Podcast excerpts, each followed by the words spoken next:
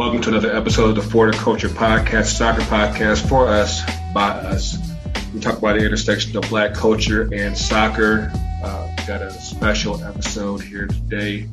Uh, you got your boy here, Grego. You got Coach Tony back on the squad. Got a special guest uh, with us today. Um, one of the capos uh, with Minnesota United, uh, Abe Apodi. How you doing, man?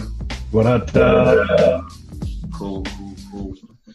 Yeah, man, it's been a wild week, to say the least. And um, we actually do have some soccer to to, uh, to talk about.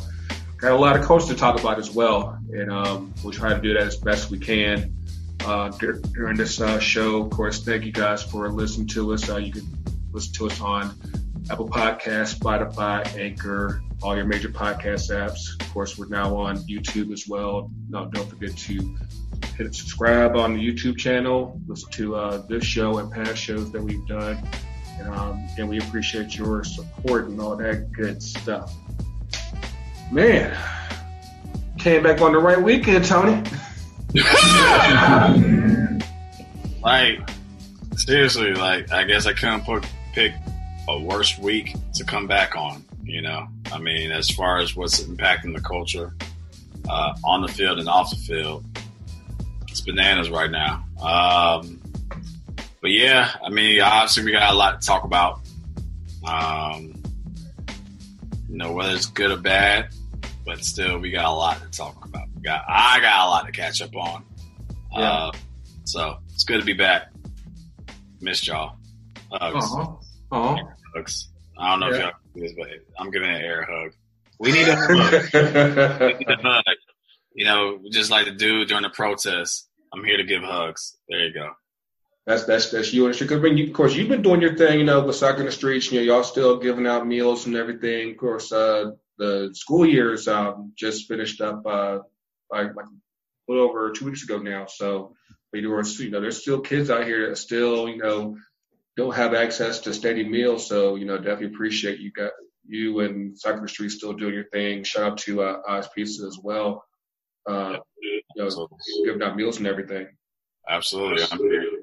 It's something that, like, even though the school year's ended, but, you know, we're still figuring out as far as, you know, how to pivot. Every, every business and organization is trying to figure out how to pivot. But, you know, the interesting thing is that, you know, in the midst of us trying to figure out what's the next pivot um, during the summertime, um, then, you know, shit hits the fan within the last couple weeks.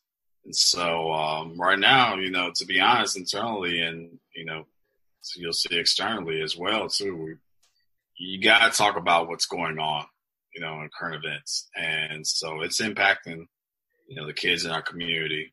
Um, you know, the fact that like the kids seeing their, you know, their front yard and their backyard of what's happening here in Atlanta, and then obviously, you know, what we got going on in Minneapolis and across the nation as well. Um, it's you know this has been a pressure cooker, you know, and and it's funny when you talk to people who are um, outside the culture. Let's just say, um, they like to identify as this a one-off event and not really aware understanding um, what has led up to this. So, um, with all that being said, uh, we're setting up opportunities for um, kids and families to discuss some of these uh, current events that are going on. Cool. Yeah, Abe. Uh, like I said, we're glad to have you on this week. Uh, you know, let us know who you are, man. Like I said, like I said, we we know that you. Uh, what uh, what supporters group are you in up in uh, Minnesota? Uh, I'm a proud member of the Dark Clouds, the uh, OG since 2004 supporters of pro soccer in Minnesota in various names. Uh, one of the one of the sayings is in any in any under any name in any league because it's changed so many different times. But we've been here, we'll still be here, and uh, proud, very proud, especially today of a whole lot of the stuff that my SG put out onto Twitter, uh, a whole lot of community resources, a whole lot of knowledge and learning. Really appreciate uh, my SG for having my back in this not at all easy time. Um, other than that, uh, I am VP of the local chapter of the American Outlaws, AOMSP, and also president of Wonderwall, which in its briefest form I can describe as the corporation that exists above all of the Minnesota United SGs that are affiliated that serves as the we pay taxes and make sure that no one gets audited for selling merch company. Um, mm. yeah, it's a B Corp. I can go more into it if you're curious about it, but long story short, in, in Minnesota terms, it's called a general benefit corporation. So we are for profit institution that also has a mission to fulfill and we do that. We do it well and it's it's what's behind the scenes of all the TIFO and other shenanigans that we get up to in the Wonderwall itself. We know, if there's one thing we know about it, it's a whole bunch of shenanigans uh, when it comes to supporter supporter life and all, that stuff. Uh, matter of fact, I'm gonna get into that probably a little later on with uh, my two up and two down. But um, let's get over. Let's actually get into the actual soccer shit real quick because like I said, we can go, trust me, all the protests and riots, like that's a rabbit hole in itself. So I definitely want to make sure that we actually get on to some soccer stuff. We actually got some great shit. We actually got, we are right around the corner from soccer coming back on the full scale course. You know, we've had Bundesliga back for a couple weeks now, which honestly, I, I think I've come around on the whole piped in crowd noise and shit because I'm, I'm like, it, it actually works, and it, and it is actually it helps that Bundesliga got some good ass soccer. Like it's it's been I can't complain whatsoever. Like it's actually been pr- um, pretty dope to see. Like it goes to show you, like you know, whether there's fans in there or not, whether you know you have that whole atmosphere there, they're still playing and they're still playing hard. You know, I think some I think some of the teams have kind of did lose kind of lose their momentum from back before the, um, the shutdown started, but um, more or less, it's still damn good soccer. Well, I think you're also. Can y'all hear me all right? Is that good? Yeah. yeah. So I think you're also commenting on the fact that, like, you know, you're hearing the the DJ'd background audience noise that some of the Bundesliga teams have. Uh, that's been. that's why TK's not here because apparently he got hired by Bundesliga. Like, yo, whoever's doing that shit is on point. Yo, I'm, I'm not gonna lie. When I was watching, you know, RB Leipzig versus uh, who was it? Uh, FC Mainz. Yeah, uh, yeah, yeah. Two ago, and I was like, oh snap! Like, you couldn't even tell that it wasn't like there was no fans there, and the fact that like the audio sound was reactionary to what was going on the pitch. And I was like, oh snap! Like they literally cut his slicing like yeah, yeah, yeah, yeah. It was like this person who's in control is ready to go, and that is pretty impressive. I, I would say I was definitely impressed with that part. Um, you know, that game though, that game, I would have ended up in like five 0 six 0 something like that. Yeah, yeah, yeah. Um, but with that regard, they set the standard. Like all these games here on after. Mm-hmm. If your if your sound team ain't up to par, where they're actually reaction reacting to what's going on the pitch, and they got the proper type of chants going, and the reactionary sound noises, and it it was like you you couldn't tell there was no stand, no audience there as well. And yeah, because so, um, they had um league is going to have a lot to keep up with. Because they had, uh, I was last week when um, they had uh, Bayern and uh, Dortmund, and uh, I saw that they, like, of course, they had like boos and whistles for for um, Bayern um, goals. I was like, yo, like they're like they've really, you know, they put some thought into it. And like I heard that the EPL, they were going to do some dumb shit talking about uh, uh, bringing in like the audio from um, FIFA 20. I'm like, that's not quite the same. Like you need like you need that actual on field. Like we we actually mic'd up the crowd and we know what they do and, and when they do it and all that shit like that.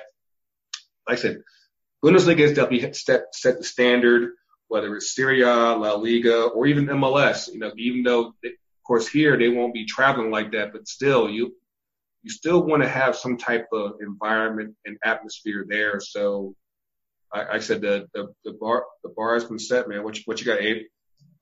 I'm not about it. I actually I hate the piped in audio. about that life, boss. You ain't no, about for real. It pisses me off because ultras, uh, supporters, whatever you want to call us, we we spend a lot of time putting a lot of effort into making the atmosphere what it is, and for them to commoditize it that way, regardless of the fact that it's because of a global pandemic. Like I actually I enjoyed watching a match where I could hear just how much trash the talk the players talk, the coaches talk, like everybody's spitting all the time. I appreciate the hell out of that. I actually missed basketball back in the day for that very reason. Like you used to hear far more squeaking and jawing than all like the the the organ playing or like a random beat playing while the game is actually happening. Like, nah, I miss me with that. We we we we are not there to be later commoditized in that way. Because honestly, yeah, I know all kinds of people. I'm not saying I fault people for understanding and appreciating the fact Oh that no, oh no. it's more interesting with the atmosphere. Like I don't knock people for that opinion, but I'm a hundred percent against practice because it's just it it takes what we poured into it and then says, well, yeah, we don't really respect it. We just need to get that bag. Like, sure, we always realize it's always been a business, but especially in the Bundesliga where it's supposed to be such a public-private partnership between Right. supporters having a seat on the board and the teams having much more of a direct link and responsibility and accountability to their supporters. I'm not about it personally. I mean, You know, I will say this because like the first like I think it was like the first week or two when they when they weren't doing the audio, um, like it kind of answered the question that I had for such a long time as far as like because you remember like especially in the bigger leagues you, you have people from all over and you're wondering like how exactly are they communicating you know on, on the field and so that way obviously your your uh, your schematics will and your and your plan of attack will, will run properly. And so hearing that the first couple of weeks, like that was actually really cool to hear. Um, I think what's impressed me as far as having the crowd noise there is just more so the how sophisticated it's been. Because like it, it could have just easily just been like, hey, you just hear like it's a constant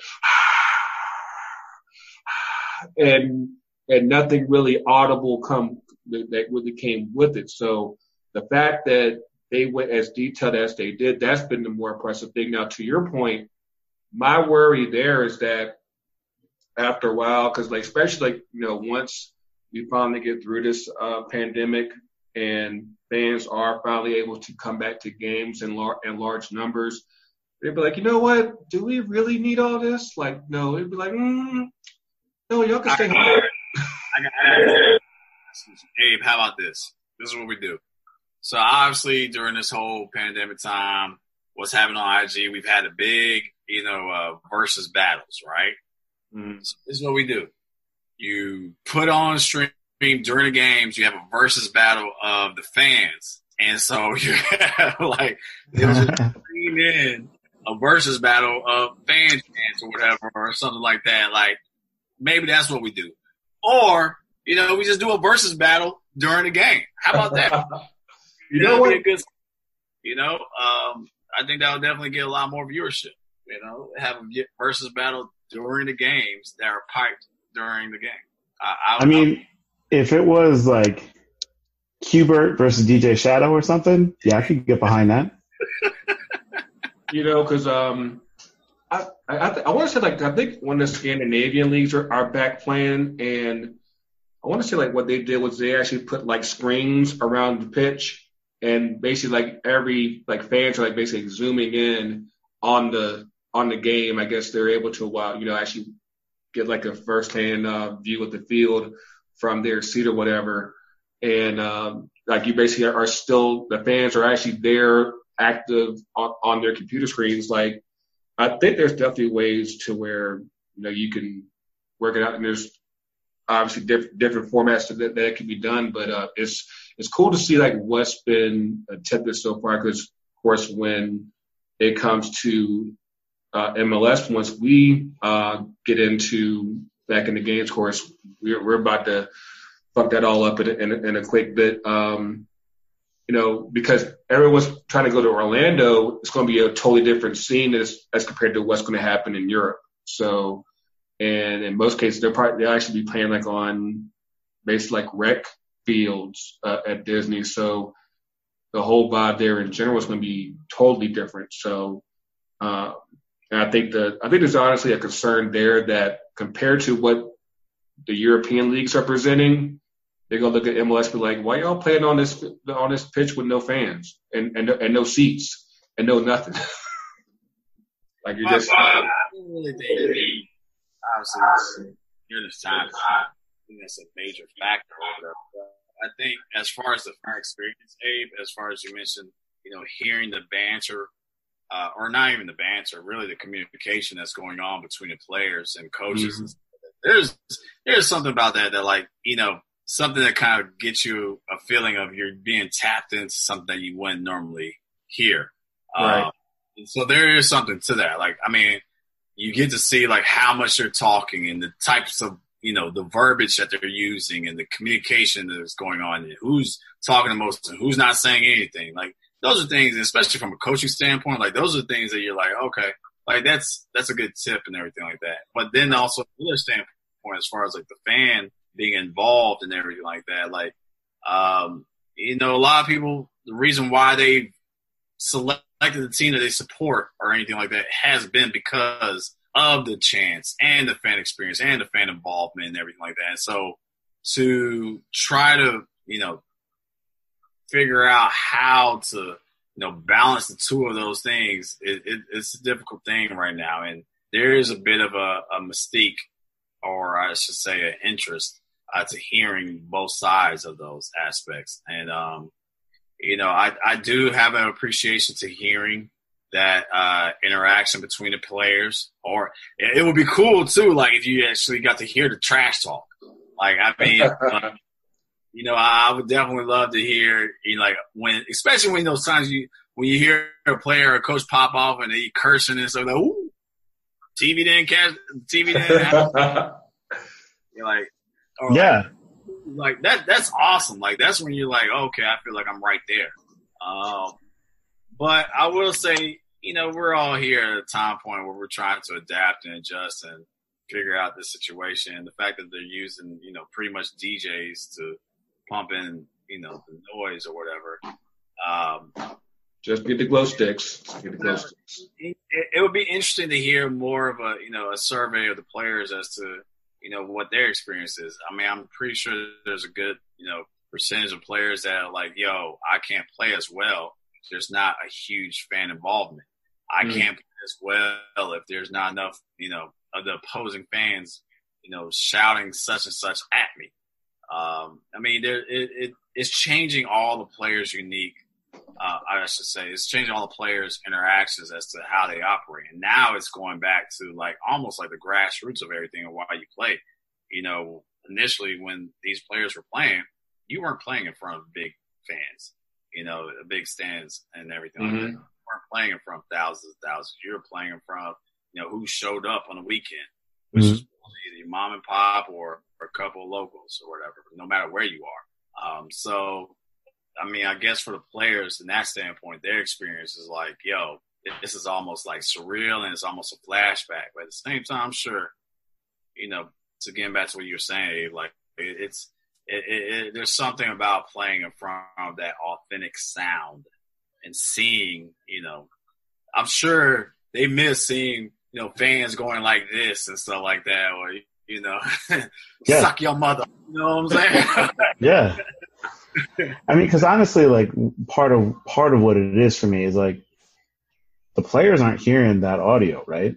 It's it's not it's not what the people in the booth are hearing either. It's just what some feeds. They hear some of it, but not all. Well, what I had heard, I mean, I'm not going to disagree with you. What I, the, uh, the information I'm operating off of was that, for the most part, the players are like, nah. I mean, like you know, they'll play a song after someone scores a goal, right, but for the right, most right, part, you know, all the message y'all are hearing, we're not hearing. And I guess ultimately that's where it becomes disingenuous to me because we've always held up soccer, football, if you want to be all fancy about it, as a sport that keeps it authentic, right? Right.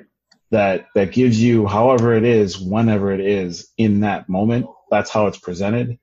And I feel like it cheapens overall in part the situation. I, I mean, again, I'm a purist. I understand why people might find it more interesting, like because it legitimately is much more an interesting thing to listen to when you hear thousands of people shouting about a thing and it mimics the excitement that you get from, oh, someone scored a wonderful goal. The crowd has that little, you know, that energy that builds, that builds, that builds, and then the, the goal gets scored and everybody loses their mind. Like, yeah, of course. I love that feeling, but I love that feeling because it's real, because I know what it is, not because some sound engineer put it together in a booth and then said, here you go. We're going to package together some entertainment for you for, for two hours.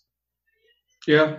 I think that, um, uh, because I, I heard like in Germany, uh, like they, they give viewers basically the choice of whether or not to play, have watch the game with or without the crowd noise. So that must that must be kind of like what you're getting at. The, the players really aren't getting that experience. It's just more so what we get, you know, as viewers at home. And yeah, and definitely like you're definitely creating two different um uh two different experiences there. So uh, yeah, that that I can see where you're coming from with that. Um, turn, turn it back around uh, to uh, to MLS, of course. Of course, the button off EPL restarts on the 17th. Actually, they start before that because they actually have a couple clubs have uh, some games in hand, so they actually will be starting earlier on in that week. Uh, Serie A starts on the 20th. La Liga starts on the on the 11th. So that's actually next uh, uh, next Wednesday after our next one. Um, but MLS actually they're on the verge of hmm. It, it uh we we we might get a restart or we might have a the plans are in place. Speak ill of us. Yeah. That was the soccer Don being like, Mwah! I got you. F the MLS. That's what they say. Blakasha. exactly. But uh, but yeah, I think that um, Uh, we lost you a jump, man. The second you started talking about MLS, it was gone. It was like Don Garber himself just came down and said, okay. Nothing about MLS. oh god. Okay. All right. Cool. Um, let me let me let me rewind back. So yeah. Uh, circling back to uh, to MLS, yeah, we're on the verge of we don't know if it's we're gonna if we're gonna have a restart yet because either we're gonna have a restart or we might have a lockout. Uh, basically, uh, negotiations are going late. By the time y'all get this episode, we might have a deal, we might have a lockout. And um, I think that especially with all the other leagues, uh, you know, getting this shit together, you know, EPL's about to restart, Serie A, the NBA starting in July. I think the NHL is pretty close to a restart date. I think they're in July as well. MLS kind of like, hey, like even even NWSL, like they they have uh, their Utah tournament is going to be starting at the end of the month. So MLS is like, hey, like we got to get shit, our shit in order. And I think that between the players and the league, it's getting kind of tight. Like by the time y'all hear this, when when the episode drops, hopefully we have a deal or we might have a lockout. Um, um, That's how you feel. I mean, it, it, it just sucks to be honest. Like, if you're an MLS player, like the timing of all this, it effing sucks. To be honest, um, in the middle of a pandemic, like this is what you got to deal with. You're talking about like true contract negotiations when everybody's going to be more conservative about everything. Uh, all I can say is good luck. good luck. I mean, because like I will say this, like at least from what I've been reading the past couple of days, it sounds like the Players Association has actually been on their shit for once. Because anyone who's followed MLS for a long time knows that that hasn't been the case at all in most cases. But I think they at least know that the advantages are more so on their side. Because mind you, what happened here was that they, when the new uh, the bargaining agreement was agreed to back in um, late January, early February. It was never signed. So basically, what's what's had to happen now is that it kind of had to go back to the drawing board on a couple things to make sure, of course, that this year is straight, and then also going forward, uh, some other things are in line. Um, they, the players thought they had a, a, deal set up over the weekend, but the, the league said nah. So, like uh, right now, they're um, I know the league has uh, submitted a new proposal, and like I said, by the time y'all get this episode, we might have a deal, or we might uh, we might have a lockout. So, you know, stay tuned for that. Um, what was, that? What's up? What was the name of that Akon song? That was one of his first songs. Which Locked one? up. Oh, okay. Just wondering. Just wondering. oh God. But yeah, man. We're gonna take a quick break, pay a pay a bill or two, but um, yeah, we're gonna get into the the heavier stuff uh, on the flip side, and, um, and we'll be right back.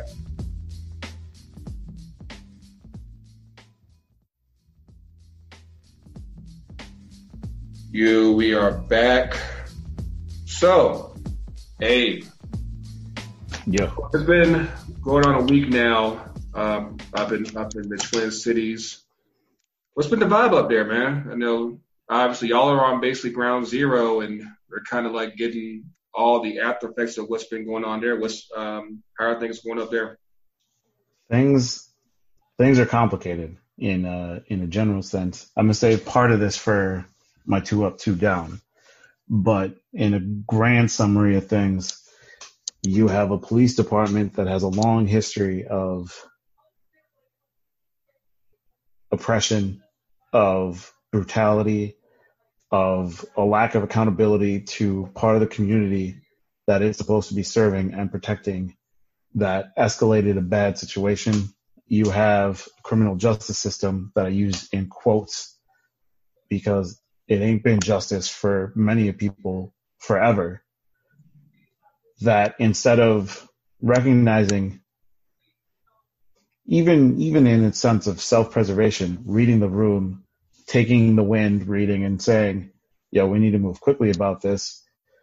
It's it's doing what it usually does. Uh, I've heard other people say, "Listen, this is a slightly different situation because they're trying to make sure the cases stick." the problem that I have is you've got their peers saying, listen, we filed charges against people for less, with less evidence. There's a city ordinance in Minneapolis that was passed through community organizers. I think it was MPD 150. That's about, um, about finding better pathways of, I mean, they, they believe in abolishing the police and finding other ways of community protection. Mm-hmm. But long story short, if you're a bystander to an officer violating someone's rights, doing something wrong, and you don't step in and you don't prevent that harm from being done, then you're liable as well. So honestly, all four of them should be should be held liable for that murder. It should be second degree, not this third degree mess. Um, hopefully they make it stick. All this bull about George Floyd having had intoxicants in the system or well he was no angel had, he had some underlying health conditions that when combined with the knee on his neck led to his death. It's like man come on now. If you can't tell me oh well you were wearing your seatbelt and that's ultimately what snapped your neck when a fucking truck runs into you. Like, yeah it's a truck that hit me. Yeah. I mean ah uh, yeah. So let, let, let, me ask you this real quick. Um like what's the general I guess uh, the perception of the police up, up in that area. I know, like, of course, you know, in every met, major metro area, you, you have some pockets of the police just like, yeah, they're cool, they kind of leave you alone, and you have some pockets like, yeah, you don't want to drive around there around certain certain times of day. I think it's very telling that the the officer uh, uh, Chauvin, this should happen in broad daylight. Like, you have to be re like just a level of no fucks to do this in broad daylight. And of course, you have multiple people, you know, recording this on their cell phones. Like that, you know, that's that's always been my concern. Because like you know, we could tell people all day like this this issue has been here for has been here for years, decades, centuries. And, you know, is so the fact that he is basically killing someone in broad daylight on camera, you know, it, I think it goes to show that there's a lot of police out here who think that they are just straight, simply invincible to the, the amount of fuckery that they commit. I mean, there there are a whole lot of cops in Minneapolis Police Department that should not have a badge. Um, in response to a peaceful protest that was witnessed by a sitting city council member, the police were standing on the roof indiscriminately firing upon the crowd.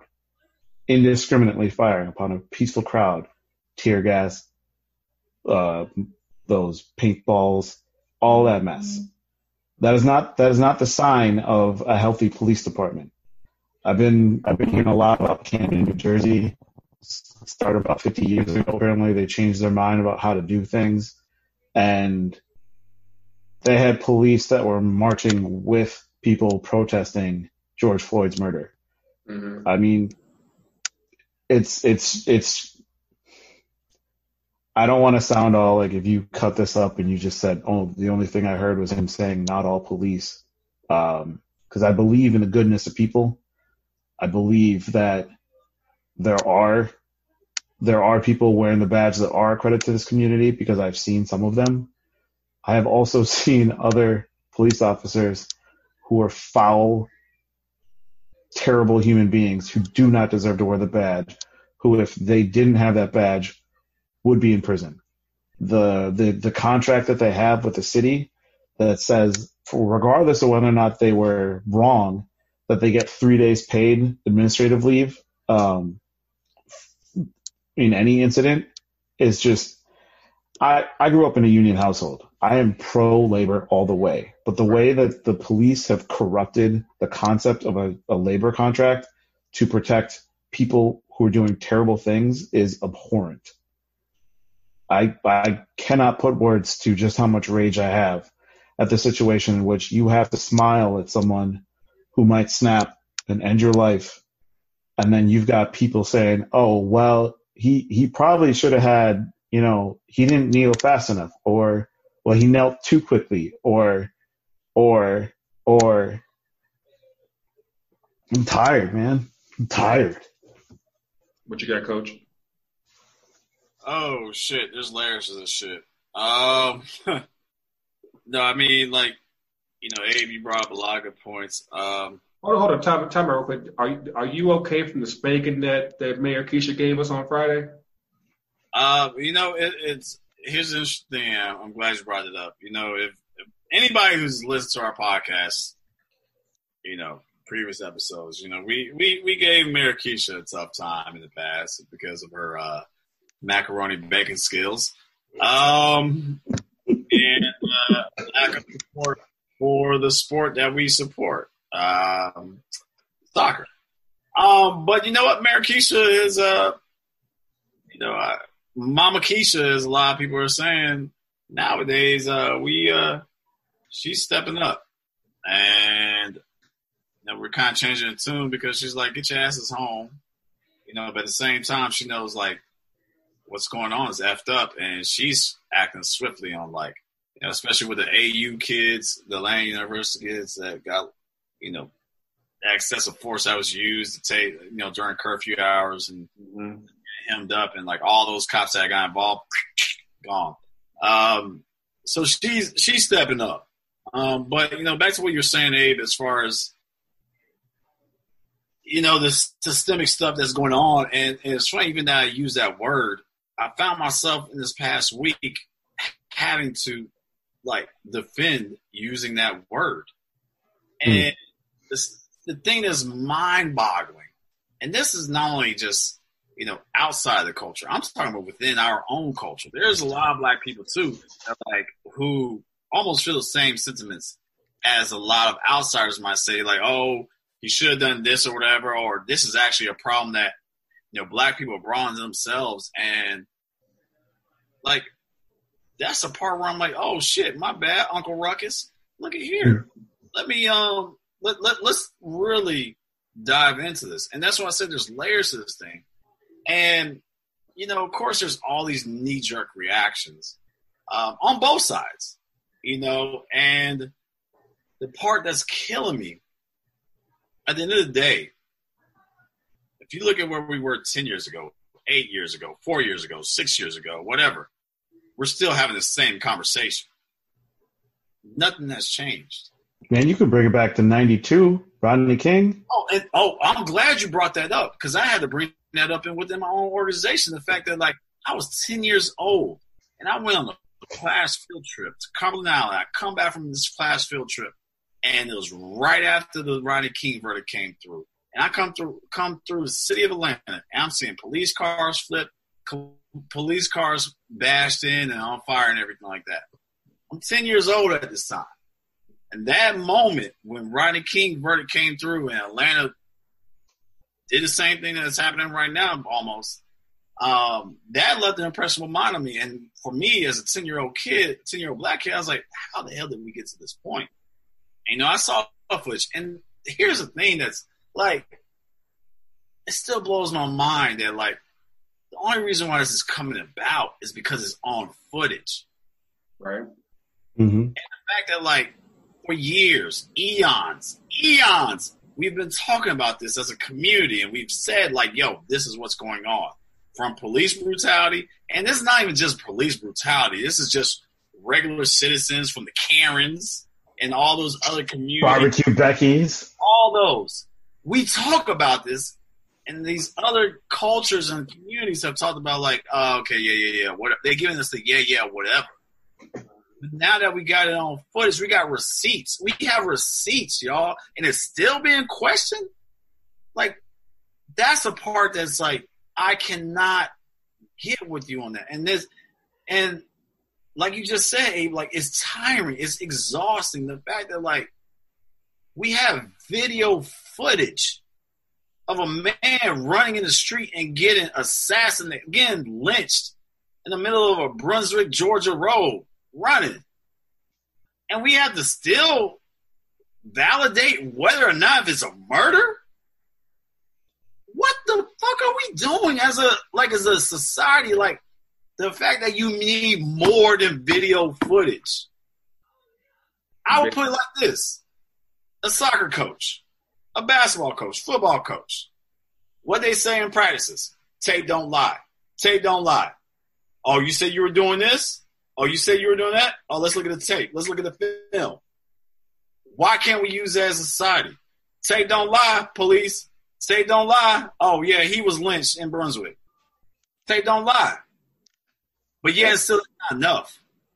And we got March and the fact that we have to go to these extremes and that they're going to focus on the extremes of what we do because the the freaking you know the fact that this was what broke the camel's back, and now that they're going to focus on the okay, people are looting this now, whatever, and never mind the fact that like it's a lot of white people that are starting those looting aspects and everything. We aren't going to get into that issue, but they're going to focus on that and not look at the actual issue that we've been hollering for years, and the fact that Cap kneeled for this, and we're still talking about this, and the fact that going on four years now and it's like now people are finally like, oh, Cap was right. This was like, if you hadn't fucked up, you know, his, he never deviated from the fact that this is what he was protesting. He will try to make it into all other shit. And now you're like, oh, maybe he was right all along. I'm like, idiots. like, like all you can do is just shake your head let's dive let's dive more into this, Grego. And this is what's really getting on my nerves right now, because especially because it's all about how we're responding to this situation. And you know, just like when schools and churches were getting shot up, you know, there's a focus on like, like okay, the kids who were stepping up and being leaders, and my God, like hearts out to those kids that stepped up and who were leading those marches and everything like that. Like, good God, those I hope to God those leaders are running our country in the future. Same thing with this situation. We have to have, we got to look at what the younger generation is doing as far as, okay, who's going to lead the way to help make a change. But this is what I'm getting tired of hearing saying, oh my God, we need Martin Luther King at this time. We need Malcolm X at this time. Well, they assassinated them. We're not going to talk about that part. Yeah. But here's the thing when we talk about systematic racism, it's a system. So that system has various levels of parts that are operating. There's all these different cogs. There's all these different managerial aspects. We need leaders in all those different aspects. And it goes beyond just saying, hey, go out and vote. Yes, voting is a part of it, but that's just a fraction of it. That is speaking up. That is standing up. That is having allies.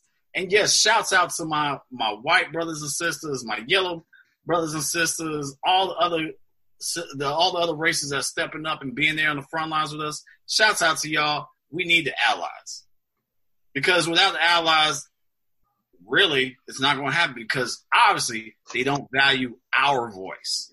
Because just like you said, Cap has been talking about this for a long time, and he's light skinned. And you know, we don't get no voices light skin race. You know what I'm saying?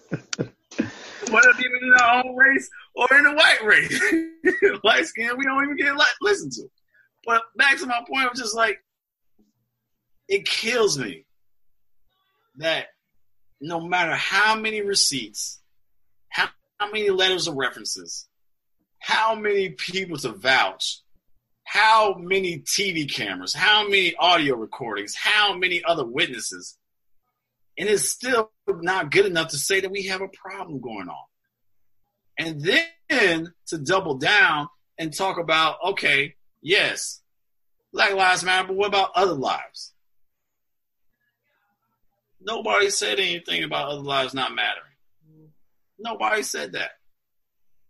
And that's when you have to step back and, and when I was at the lake this past weekend, when I had to, I felt like I was Dave Chappelle going to South Africa.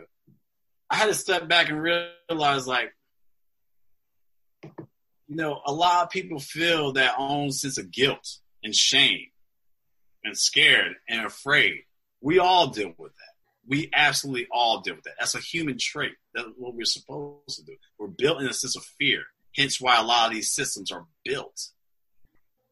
But in order to deconstruct all those systems that have been put forward through all these eons of systems that have been put forward to us, we have to make an actual revolution. And so when people are rioting and causing chaos and destruction, that's the only way to, you know, get some attention. And I'm not for violence.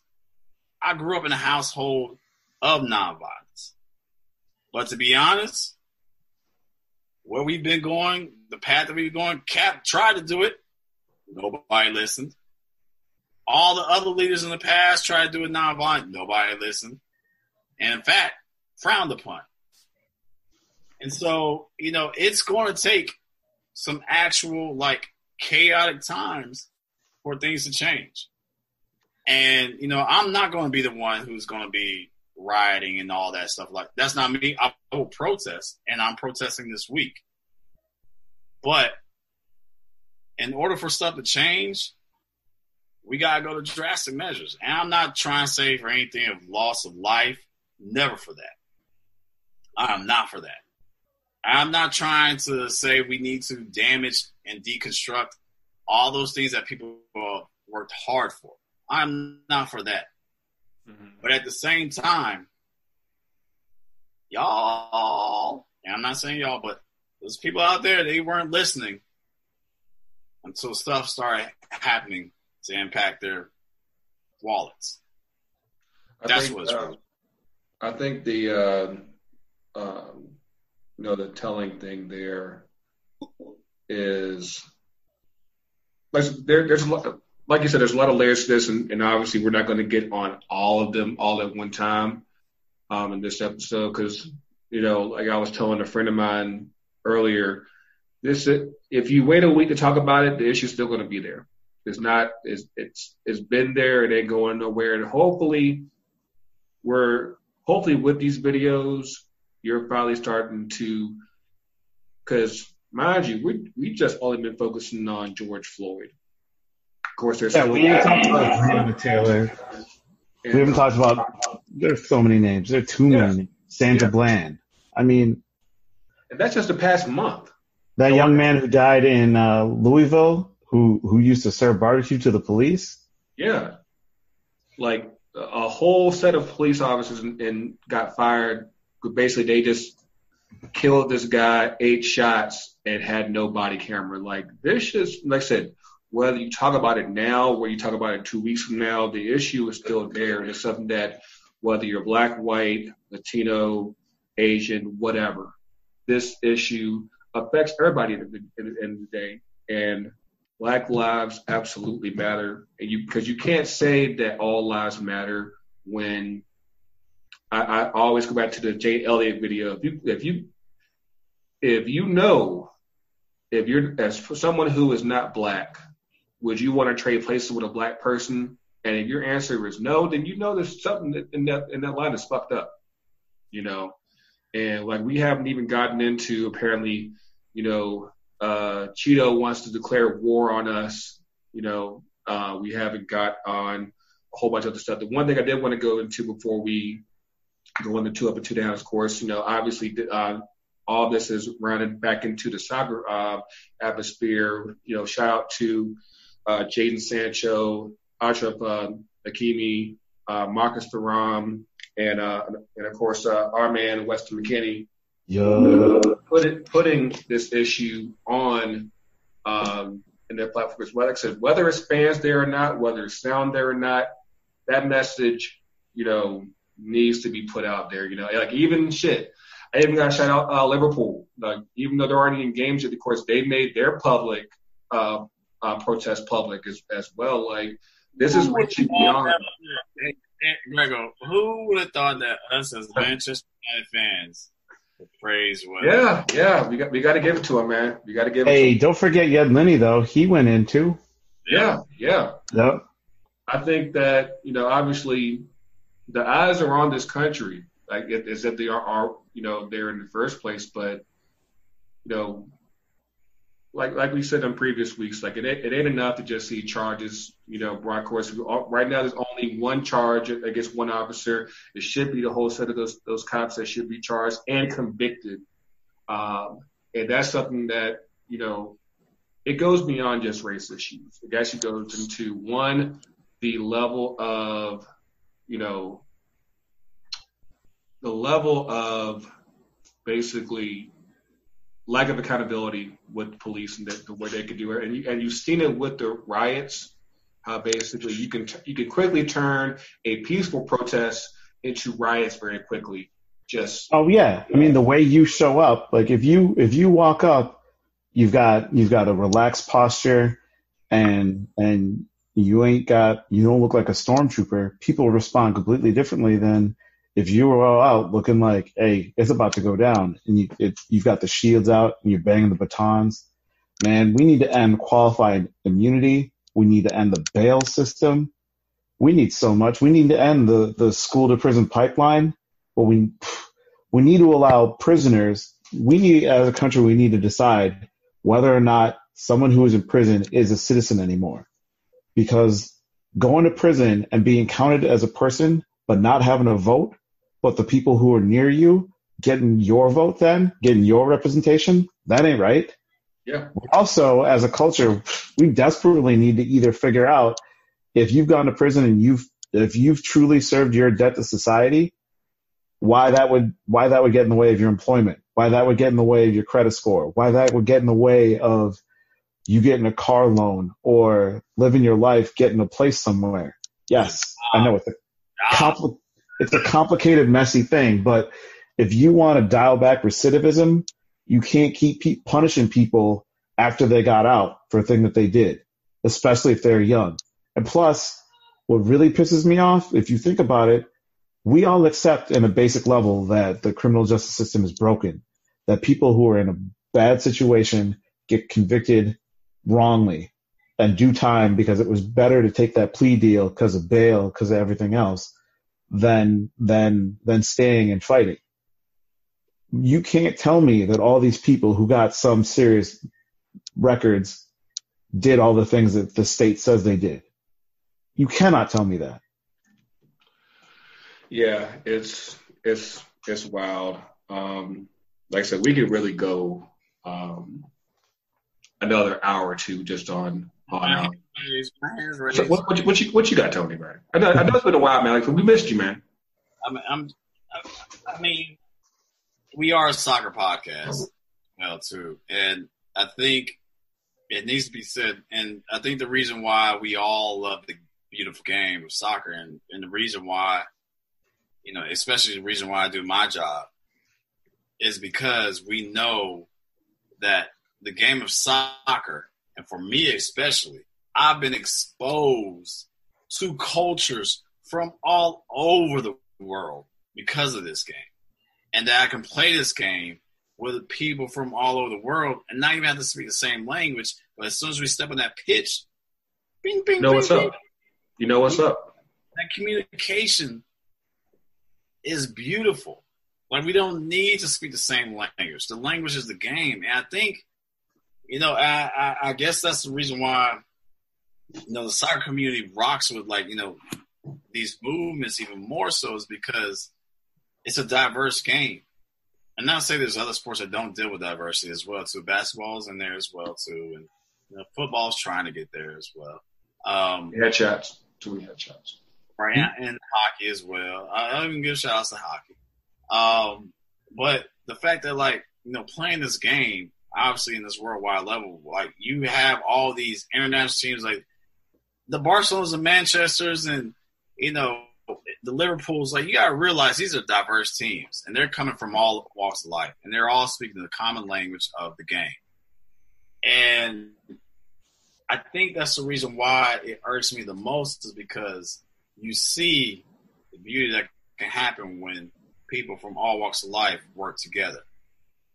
And so when we see that transpires and transfers into the real life world, especially what I do in my day to day job, and you see that like so many people who come with these small minded things, and I think that's the other thing about like a lot of these small minded people are like, oh no, just football is life. Oh, just basketball is life. Oh, just you know, golf is life or whatever. And like you're a small minded individual, and so the fact that we can see success happen with differing ideologies, religions, backgrounds, personalities. We know like you get the Balotellis mixed in with the Suarez, gee, that would be an interesting situation. Um, when you're able to see things happen, excuse me, and be successful in that, that's the reason why I struggle so much with what's happening in our current society. Because all these systems that have been put in place for eons and all these different years, that's why it's hard to even fathom that people can say, excuse me, that there's not things set up for people of color, black people specifically, you know, to be put at disadvantage. And even with that being said, you know, I, I, I feel like what I try to teach my daughter and how she operates in the world going forward. And obviously that she's going to be a next generation leading us. Is that in spite of all the differences that you might have with someone, they can still respect them and still appreciate where they're coming from and acknowledge them for who they are and where they've been. And the fact that like even those minute details of what I try to teach my five year old daughter. These concepts that are elementary are lost upon generations. And here we are that like we have grown ass people in so many facets of their life that have lost that plot. And that's the thing that I struggle with as a parent, as a leader, as a coach, as a brother, father, son, uncle, struggle with that. And just like you were saying, it's it's hard. It's hard. Yeah, but what's beautiful though is we got us. Yeah, we us. We and and if you'll allow me to roll into my two up, two down, one of the most beautiful things I've seen in Minneapolis and St. Paul um, is the way in which the community has come together in response to those who wish to tear us apart. The many ways in which, man, on Saturday morning we got up late because Friday night was not an easy night. Um, we was trying to watch the block helicopters that are shaking the windows on your on your house because Blackhawks are loud and man, do they make a thing rattle. Uh, but Saturday morning we got out and all along Lake Street where where some people would see desolation instead we saw the positivity of person after person after person who showed up for the community with with brooms, with trash cans, with gloves, ready to work ready to help people clean up. We saw, we saw so many people out. We actually left Lake Street, went to over north, tried helping out over there. And that was again a case of seeing so many people coming together, all walks, donating food, donating paper goods, donating all kinds of, all kinds of mess. So much so that like people have been overwhelmed saying, we need volunteers from this just to help distribute this stuff. We need trucks we need people to drive trucks to move all this stuff because we've been overwhelmed with donations. Those who would wish to tear us down will not win because we've got too much love for each other to do so. Absolutely. And uh, and on that note, um, before we go over to up two down, you know, obviously, right, we're we're trying to work out what what um what we're planning to do just as for the culture. But um, if you haven't done so already, here are some um, some organizations to donate to the George Floyd Memorial Fund, the Minnesota Freedom Fund, Reclaim the Block, National Bailout, Be Black Lives Matter, uh, the Bail Project, uh, Black Visions Collective, also uh, Millennial uh, Civil Rights. You know, there's a lot of different organizations that are, you know, all about pushing the message of of getting civil rights, you know, equitable for everybody. And you know, that's something that everybody should should be pushing for. You know, it shouldn't be just black people. It should be everybody that should be pushing for that. Like, if you're not down with that, I'm not sure why you're even listening to us because it just, it honestly makes no sense at all. But, um, but yeah, uh, just a bit about housekeeping before we uh, wrap up here with uh, two up, two down. Um, uh, coach jerseys are on the way. Uh, I think most of y'all got most of y'all that made orders uh, got notifications over the weekend that uh, this, the, that the jerseys are on the way. So be on the lookout for that. You know, obviously we're a black owned business, so and podcast. So, you know, be sure to support us through ftcut.myshopify.com. You know, good shirts, name sets, you know, like we we're in this, you know, to be to do better for um for y'all as, as well. So, you know, make sure that you support us and again we appreciate that. Um but uh, yeah, that's that's uh, so we've got uh, got two up, two down. What you got, Tony? All right, so you know it's been a while podcast or whatever, but I'm still going to continue my theme of keeping it positive. Mm-hmm. Down, so uh, I'm not doing downs. I'm keeping it positive. That's what's up. Uh, you know, I'm trying to channel positive energy, keep it glowing. You know, we need some positivity. Um, so first off, uh, I gotta give a shout out. Uh, every Thursday, uh, for the last what seven eight weeks, I've been um, doing some volunteer work with uh, some of my coaches and managers um, within my program. We've been volunteering with the West Side Future Funds here in Atlanta, Georgia, doing grocery deliveries uh, within the West Side of Atlanta. Um, it's funny because you know it was one of those things like it was a need that like they needed help, and I want to give a shout out to all the people who've been doing it every week. Um, you know, my coach's manager Sean Irving, um, he's my program manager, has been doing it. Uh, Fernando, some of y'all who are in the Atlanta area, he runs the station soccer. Y'all might know him. He's been showing up every week, but also I gotta give a shout out to some of our, uh, you know, our pod listeners. Uh, Sarah Paxton, she's been showing up as well too for several weeks, and Cosmo, Cosmo's been showing up as well, and Del Witt, who is also a listener, and he's been on a couple of episodes with us as well. He's a coach yep. for me. Uh, the Witt's been showing up, and so like you know to keep the energy during this tough time during the COVID era, like it's just been good vibes that's been out there every Thursday morning as we go out to do grocery deliveries within the west side of Atlanta. Um, and so I'm just proud of the group that's been committed to doing that each week. And, you know, every week it's been great. So good vibes. Um, next thing is, uh, not as a, uh, uh, impactful, but, uh, I bought a Blackstone grill. I don't know if y'all know about these Blackstone. nah. It's changed my life. This Blackstone grill, I've been grilling on it. I've had it for like, I want to say three, four weeks now. I've been cooking it for at least like 16, 17 days. Breakfast, lunch, and dinner. It, it's changed. So what you're saying is, uh, you know, I, I, need to get on. Ah, social, distance, social distance. I, I said to go. go. I said to go. Curbside. You gotta stay away, sir. Back up six feet. Back up. You too close, man. You too close. I'll take curbside service, man. It's all good. The Blackstone Grill has been cool because it's changed my life as far as how I eat and cook and operate.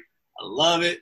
Um, but also it's, it's allowed for me and my brother to connect too. Me and my brother, we we hanging out by it, and as you know, you know, hang out here in the frat house, like me and my brother. You know, when we get on that Blackstone, we having good times out there and good vibes. Um, and so that's two. But here's the third thing that's positive, and it's funny. This kind of happens to kind of coincide with this whole Blackstone Grills. Like it's been a while since I've been a podcast.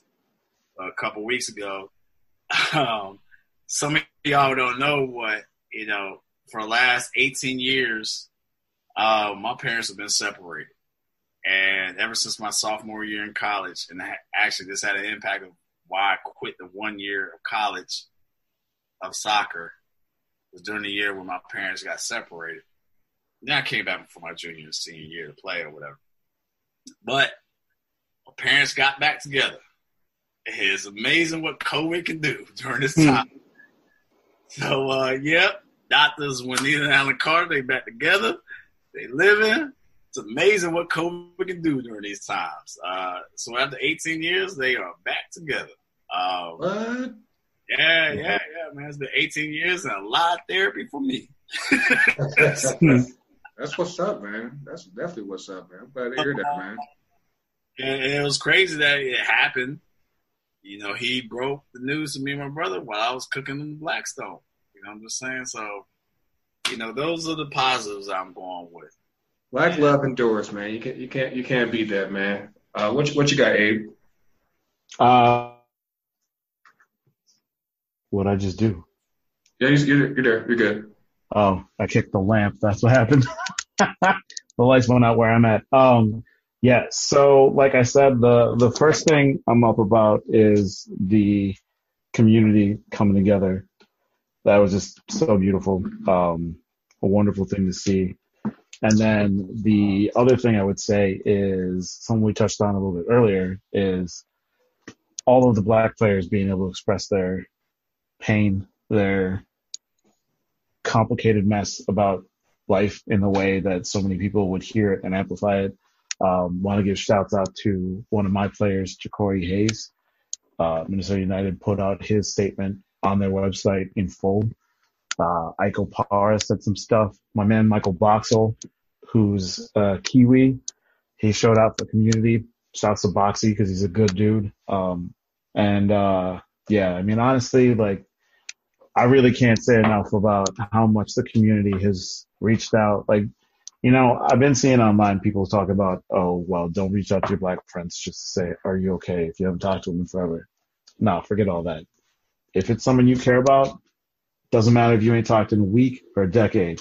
You care about them, you reach out, you take that opportunity to speak to each other. And I've heard from people I ain't heard from in a minute, and it's been great because People have been offering their support, and I love it. Um, my two down, I'll be quick about it.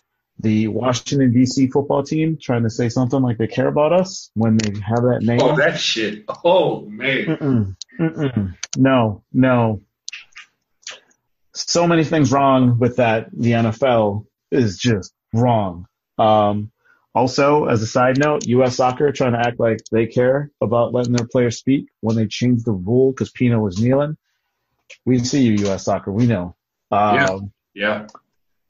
and then the other down, obviously, is white supremacy and a racist system of government that has oppressed uh, black, indigenous people of color since this company. Oh, sorry, biracial indigenous people of color since this country's inception, and how difficult it is for people to name it, face it, and address it. Because until we name our enemy, we probably will never face our enemy. And I think there are a lot of people who haven't even decided it's an enemy yet, and that that to me is sad. Cool. Um, my two up. Uh, first one is, uh, of course, we touched we touched on it on uh, earlier uh, with uh, Mayor Mayor Keisha, aka Mayor Mama, but my man Killer Mike.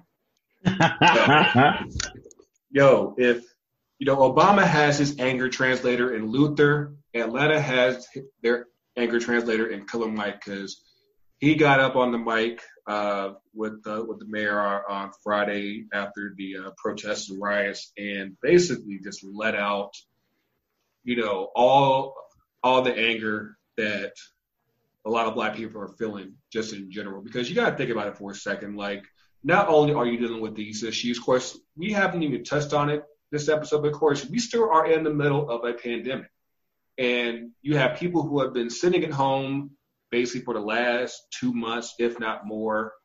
And so you Hang basically, on. what's up? Over it. Over it.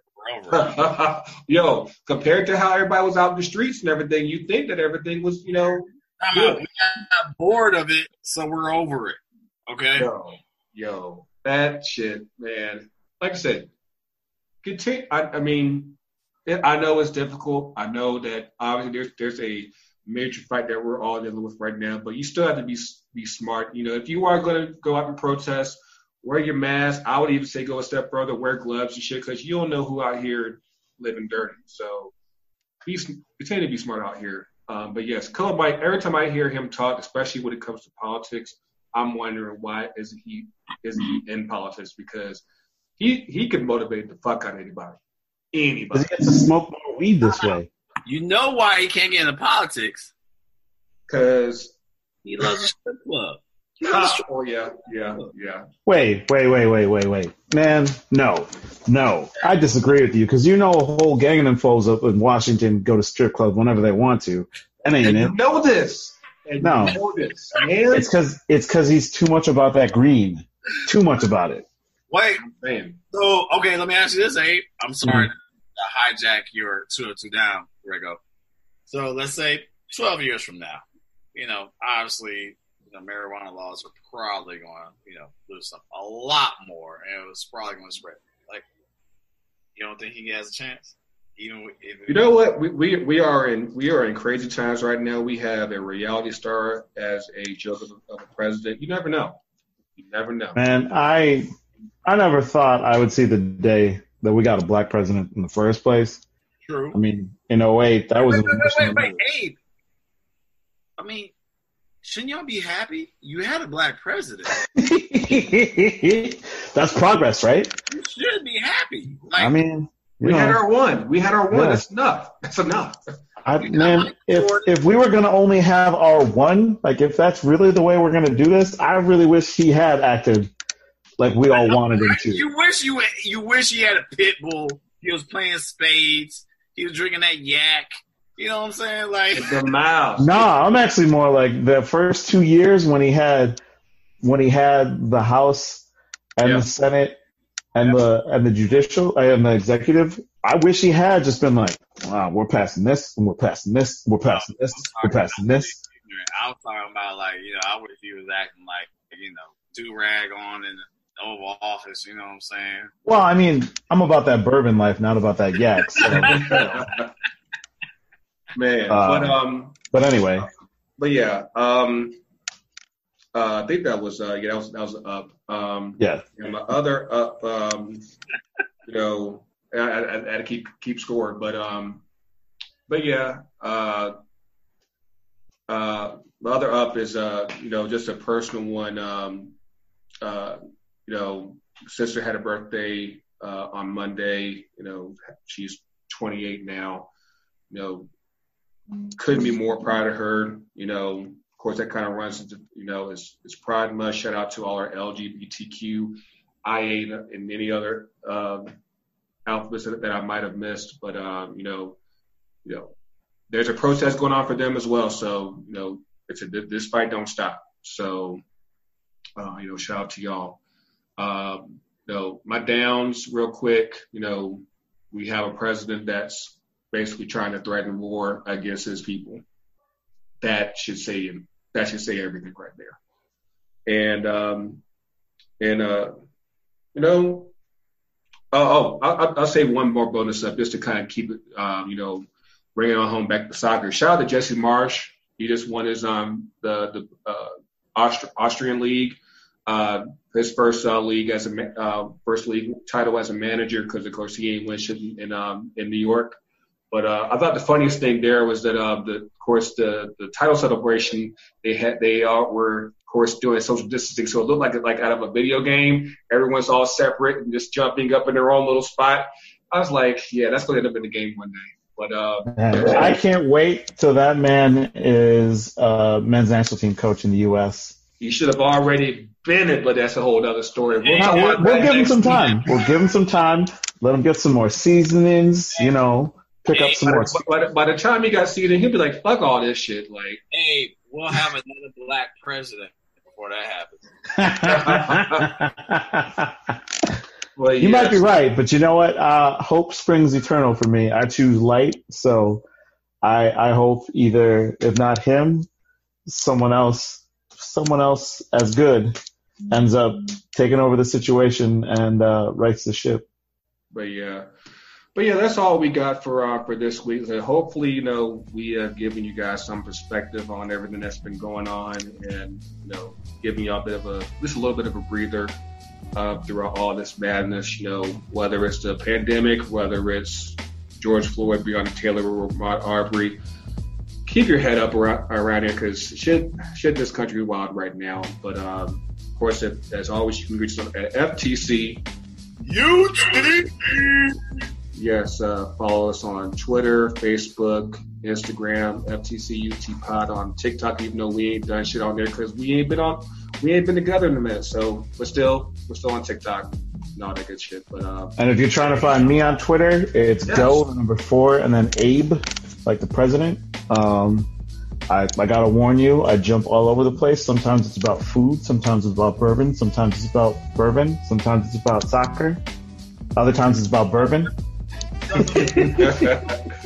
But yes, Abe, I, I definitely appreciate you, uh, you know, coming on and, and definitely giving us your spread from ground from ground zero in, in uh, Minneapolis. You know, like I said, you know, y'all continue to be safe uh, up there, and you know, continue to look out for each other. You know, glad to have you back on here, uh, Tony, man. But yes, Hey, I'm glad protesting. Some peeps this week protesting. Right. Yes, yes, definitely. If, if you are going to protest, be safe. You know, because the police are acting like knuckleheads as always. So definitely be safe, be smart, and be prepared. So yeah, Yeah. Oh, hey, and put your phone on airplane mode if you are gonna protest. Thank you. Thank you for They got- that. They got stingrays, man. They're trying to capture your information. Mhm. Yo, and also if if you're gonna protest, make sure that you have an attorney. Their Sharpie, Sharpie and attorney, their number on, on your arm. Make sure you, you got your mask. Make sure you got your goggles. Make sure you have water ready to go. Make sure you got snacks. Bring snacks. Because if That- you're going to be out for a while, bring some snacks. Yeah, be, be prepared out these streets. So yes, we will catch y'all soon for Grego, for Tony, for TK, for Rashad, for Abe. Again, appreciate you coming on here. The culture's real. Culture's everywhere. Be safe in these streets. It's wild out here. We'll see y'all soon. Wakanda forever.